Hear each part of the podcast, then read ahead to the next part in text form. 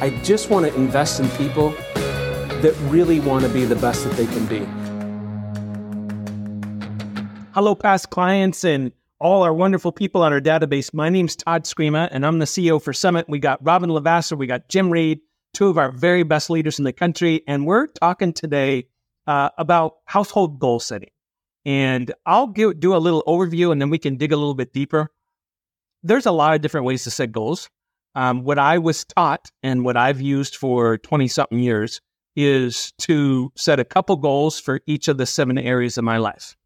Um, and so, so if we take, you know, family life, like set two very specific goals, the construct of this is, is that it has to be specific and measurable. So uh, let's take a self goal. Okay. Self. A lot of people use weight. So I wouldn't put in 2024, lose weight. I might say weigh 190 pounds on June 1st of 2024 and weigh 182 pounds on December 31st, as an example. They're specific, they're measurable with dates, and they have real numbers to them. And uh, so it's this is not uh, general. This is more specific on what you really want in those areas of your life. If it's money, you would say, I'm going to boost my 401k savings from 5% out of my paycheck to 8% by March 30th, right? Something like that. So, the, or a specific number, make it very specific. That's where people go wrong. So, I was taught to a couple areas for each area of your life that are important to you that you can get behind, things that you really want to do. And that's that's how I was taught goal setting. Uh, Jim, a couple thoughts on that? Well, uh, to kind of back up on goal setting uh, as a family, it is kind of a weird topic for a lot of people. Uh, and just saying that out loud should kind of embarrass us. Like, who else should you be setting goals with than your family? Like, I had this one guy.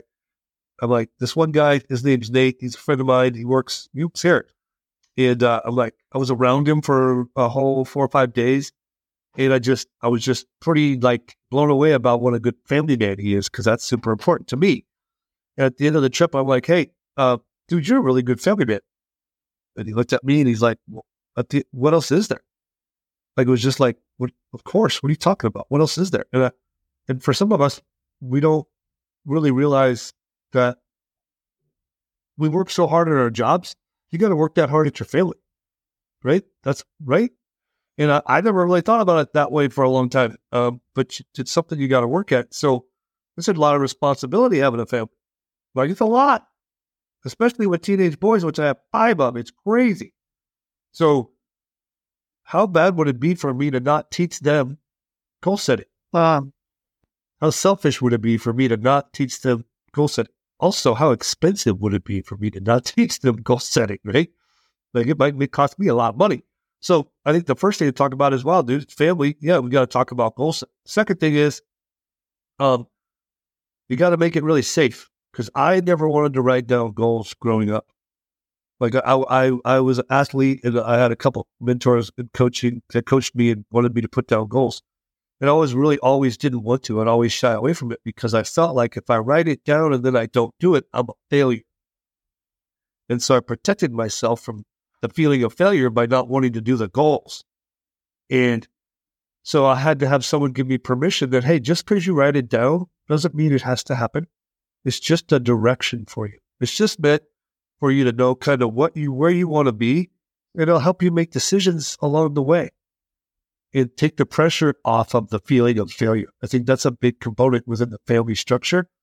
Um, and then to just do it when they're all together and they can't get out of the room. Like, don't tell them we're having a family meeting around goal setting. Wait till Christmas when everybody's there and just hand them out the piece of paper and pencil and everybody sit around the fire and just run a little goal setting exercise. I don't think it matters what exercise you use. I really don't. But I think that what we were taught is whatever areas of your life you want to focus on, right? Family, work, if they're kids, it's school, money, uh, love life, uh, spirituality, uh, yourself, and I guess the last one would be friends, right? Those are some areas you could use and choose from. And the first step for me always is the brainstorming exercise right? to get you in the right mindset. So for us, we like to write down what's frustrating us in each one of those areas. What's something that's frustrating you about money? Like Robyn, what's something that's frustrating you about, let's say, family, if you're willing to share? What's something that frustrates you about family? I do not. We've really gotten off track on our uh, weekly and or monthly like dinner plan. Like our family has grown to a place where it's harder for everybody to get together all at one time, and so it's we've let that go by the wayside a little bit this year instead of being more intentional with with a plan. Yeah. Right. So you so something that frustrates you is you don't get everybody together at once anymore. Mm-hmm. Yeah, I can see that bugging you because people who know you will know that you're one of the best family people I've ever met. When I go to your house, there's 32 dogs, 67 chickens. The neighbors are over there. There's kids running around in little diapers with nothing else on. It's nut, which I love that kind of chaos, by the way. I Yeah. friggin' love chaos Yeah. like that. I come from a super small family. So when I get in those big ones, I'm like, this is awesome. People are squabbling. It's the best. Um, and so, like, her frustration would be the brainstorming exercise. And then what goal would you set? So that then, like, the idea is the goal you set is to solve the frustration, right? In the exercise. So, what goal would you set around that? I would set a once a month kind of set in stone date that everybody was aware of for the next 12 months of when uh, we were going to have an all family dinner, if you will. And everybody was aware of kind of what they were bringing, what they were doing, what the theme was, so that there was engagement from everybody coming in. And maybe on occasion that lands in a month where there's Christmas, and that's kind of an automatic, but all the other months that they understood so that at a minimum once every 30 days we are all together as a large group because I think it's it's a huge blessing and I don't want that to fall apart as the family continues to expand. Yeah. And then there are two extra two things to to to, to get that done. So the first one is share. Share the goal. Okay. Whatever your goal is, don't be scared to share it out loud. Share it. Let everybody in your family know, hey, my goal is that we're all getting together once a month, third Thursday at my house at six o'clock. The second step, I think, to getting goals done is to get help. Right? For you, I happen to know you have an executive assistant.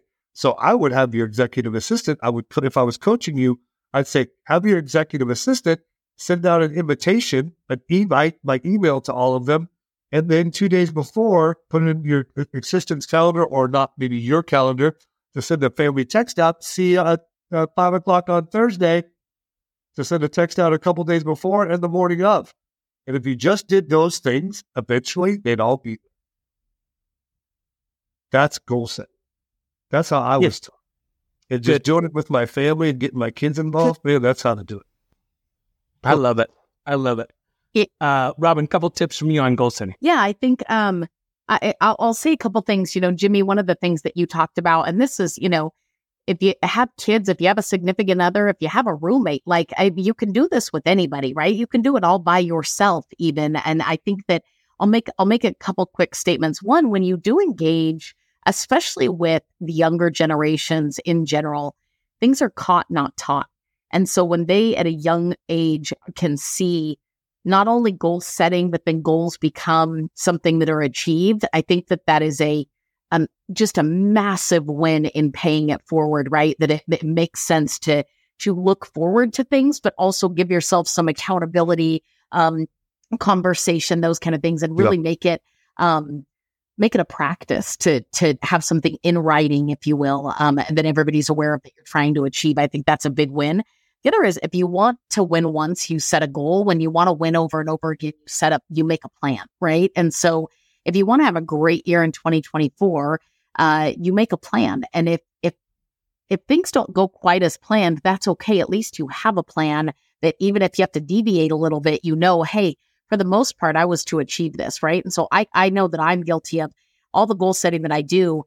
On a great year, I achieve about 80%. Like it's never a hundred for everything Right. that you do. And I think a lot of people get afraid of putting a bunch of stuff down because what if, what if I don't achieve it? Well, even if you achieved one, you're probably better off than you were the year before, right? Even if you achieve one, even if you come close to hitting a few of the others, you've at least grown as a re- as a reflection of that.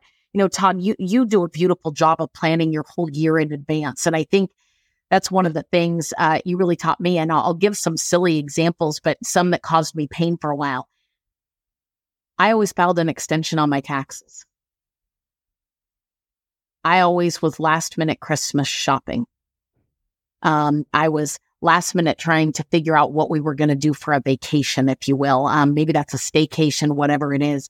And it felt very reactive. And when you're reactive, it's often um, adding stress and it takes the joy out of something that could potentially be fantastic um, or adds, you know, a, a, a set of problems, if you will, that you didn't need to have. And you really helped me, Todd, as a leader of hey, file your taxes on time. It's pretty simple. We know what it's going to be. And if you have the right plan in place, you can file on time every single year and no longer have to worry about it through October instead of be done with it in, you know, at the latest April. That's a huge, that was a huge difference for me. So I, I've never literally in the last 10 years since you have taught me this, filed taxes late one time. I've always filed on time because I simply have a plan in place. And so sometimes these are you know, you feel like plans and goals should be only around things that are super fun or super rewarding. You know, I lost all this weight or I did this or I did this.